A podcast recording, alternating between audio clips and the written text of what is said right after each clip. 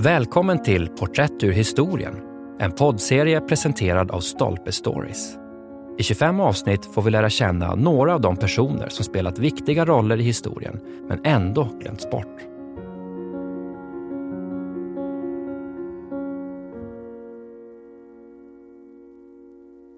Xiang Tingfu. Det förrevolutionära Kinas sista bro till väst. Av Reina Mitter. För ett land med så stor inverkan på världshistorien är det förvånande hur få personer i modern kinesisk historia som blivit kända namn utanför sitt eget land. Mao Zedong, naturligtvis, kanske Deng Xiaoping och för de som minns längre tillbaka i tiden, Chiang Kai-shek. Ändå är många av de figurer som är mest kända i världen utanför, ibland ironiskt nog, de som är minst globaliserade. Mao och Deng besökte få andra länder under sin livstid och de talade bara kinesiska.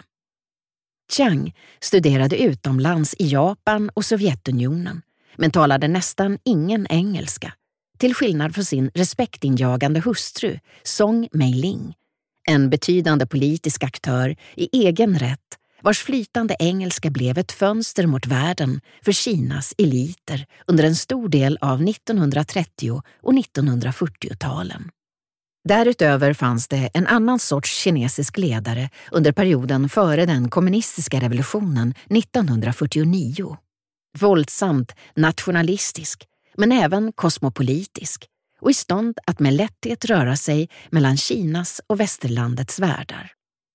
En av de mest framstående gestalterna i denna kosmopolitiska generation var Xiang Tingfu, 1895 till 1965. Idag skulle vi använda den moderna pinyin-romantiseringen, Xiang Tingfu. Men på hans tid transkriberades namnet Xiang. Xiang spelade många roller under sin livstid. Akademiker, politiker, diplomat, polyhistor och patriot. Han undervisade den störste amerikanske Kina-historikern, var Kinas första FN-ambassadör och skrev enastående väl om ämnen alltifrån de kinesiska böndernas roll till Attlees efterkrigsregering i Storbritannien. Idag är det nästan ingen som minns Xiang, delvis på grund av att han stod på en förlorande sida. Chiang Kai-sheks nationalistiska regering, ledd av Kuomintang, Kuomintang, som 1949 flydde från fastlandet till Taiwan. Och delvis därför att hans karriär, som var ovanlig men inte unik i det tidiga 1900-talets Kina, fick ett tvärt slut efter Maos maktövertagande, då Kina och västvärlden skildes från varandra. Den kosmopolitiska balansakt som Xiangs generation utförde var svår. De var tvungna att manövrera mellan en västerländsk, vanligtvis engelsktalande värld som predikade världsmedborgaranda, men i praktiken behandlade kineserna som underlägsna imperieundersåtar och ett Kina som misstrodde västvärlden och de som inlät sig med den. Men i mer än ett halvsekel, särskilt under den kortlivade kinesiska republikens glansdagar, på fastlandet varade den från den siste kejsarens fall 1912 till utropandet av Folkrepubliken Kina 1949 hade Xiangs kosmopolitiska generation ett betydande inflytande såväl på Kinas sätt att interagera med omvärlden som på landets egen utveckling.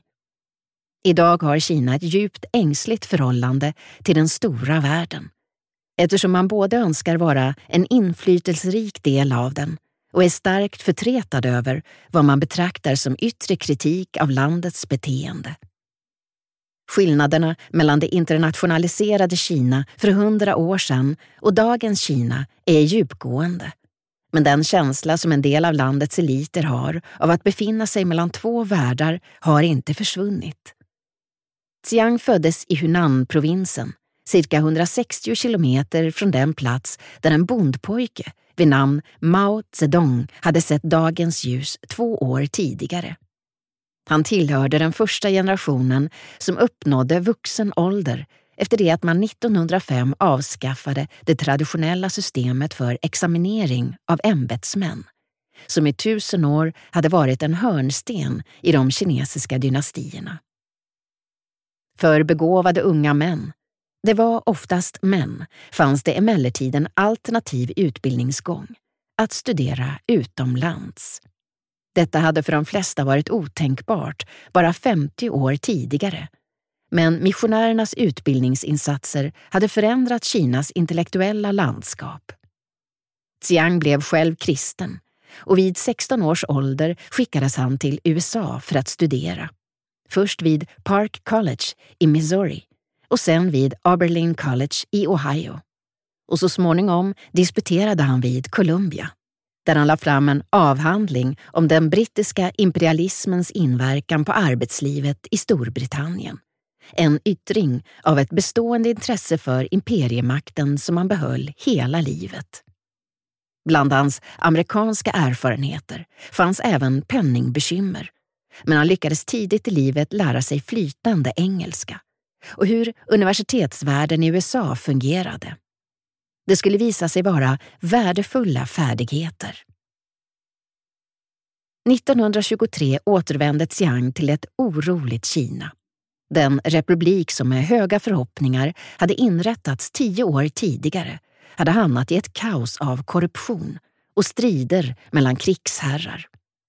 Och västmakterna och Japan lyckades erhålla betydande mark och verksamhetskoncessioner av den svaga staten. Kinas nationalistiska studenter ropade på vetenskap och demokrati som de två faktorer som skulle rädda Kina.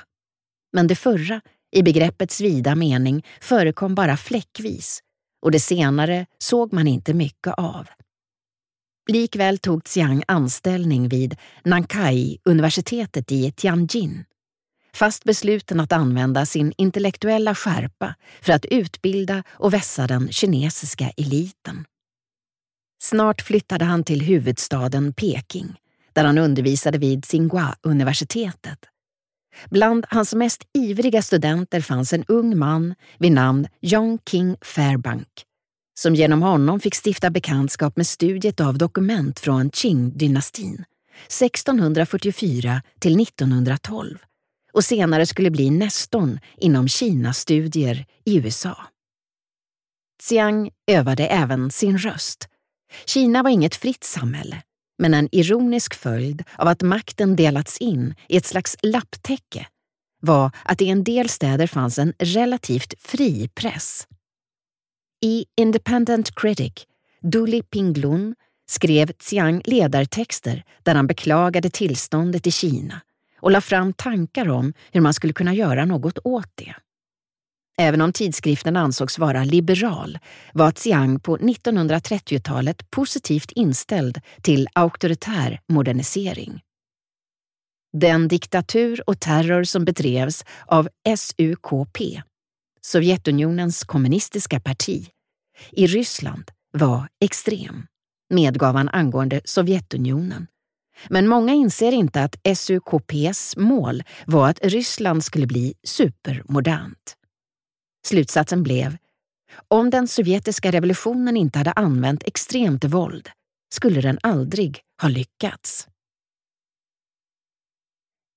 Chiang Kai-sheks nationalistiska regering som bildades 1928 med huvudstad i Nanjing efter en rad blodiga slag och kupper hade en skiftande inställning till sina kritiker.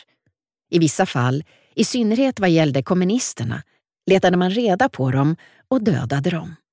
I andra fall inledde man samarbete med dem så som skedde med Xiang, trots hans marxistiska anstrykning. Under 1930-talet släppte Xiang kontakten med den akademiska världen och tillträdde befattningar i statens tjänst.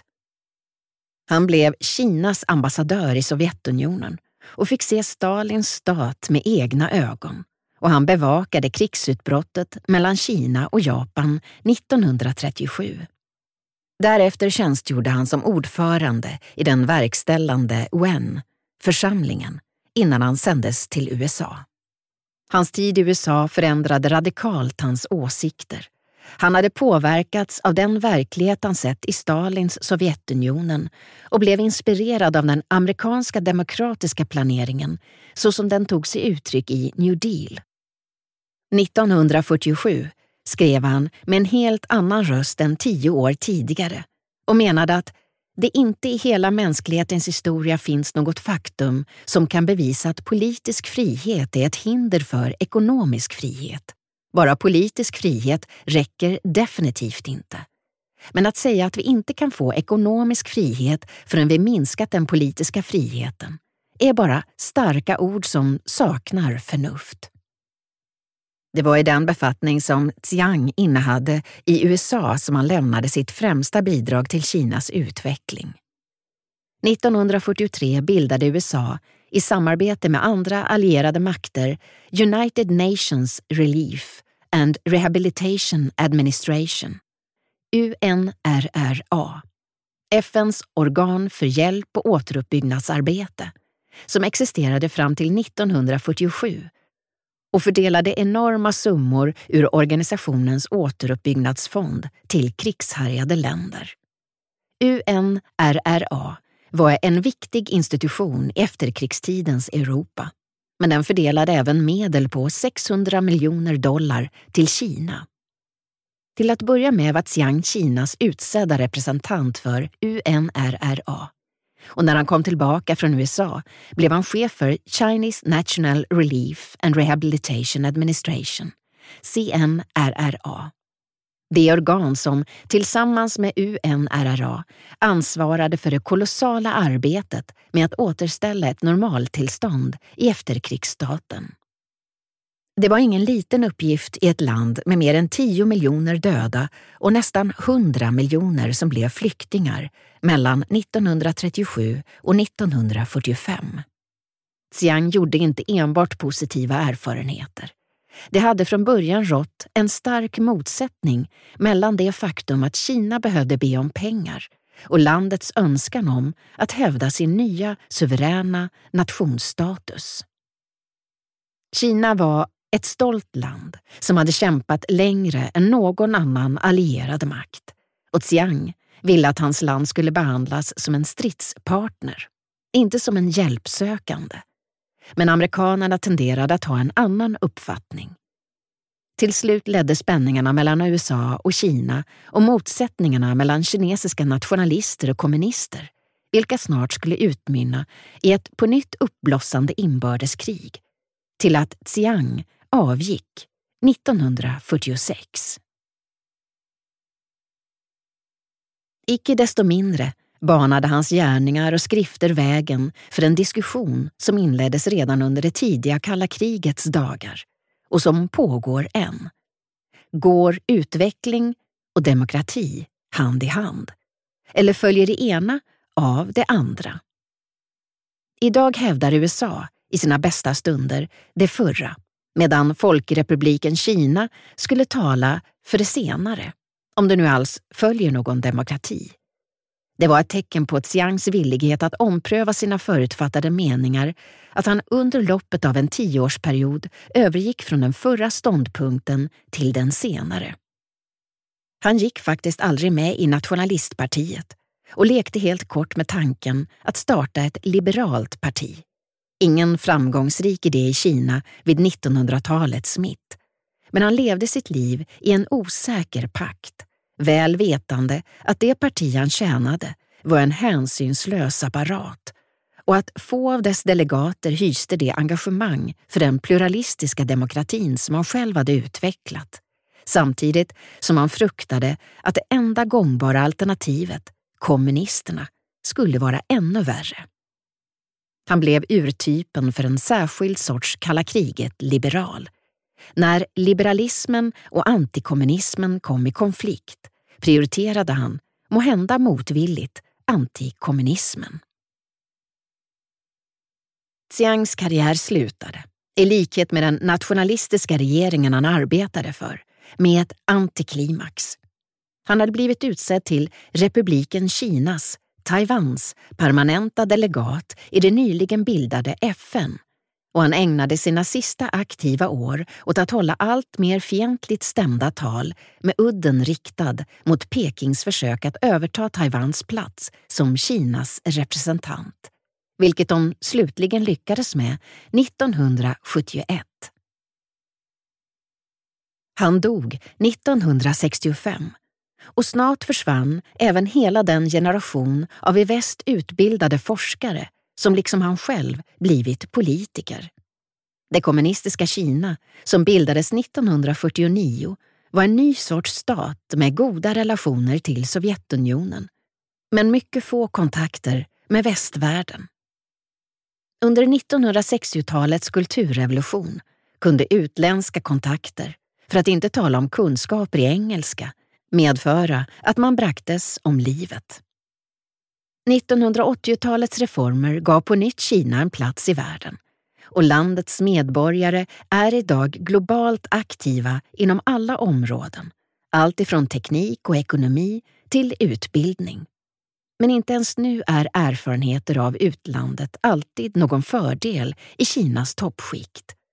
Dagens Xiang-figurer, unga entusiastiska patrioter med en västerländsk doktorsexamen, märker ibland detta när de återvänder och ivriga att tjäna sitt land går med i kommunistpartiet bara för att vid sitt första möte få veta att deras tjusiga utländska maner inte står högt i kurs. Det är inte det enda skälet till att relationerna mellan Kina och västvärlden är bekymmersamma. Men Xiang Tingfu skulle ha menat att det hade betydelse.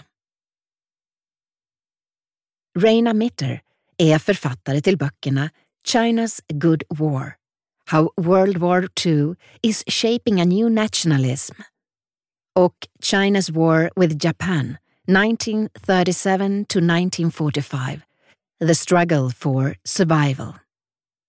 Han är professor i det moderna Kinas historia och politik vid University of Oxford.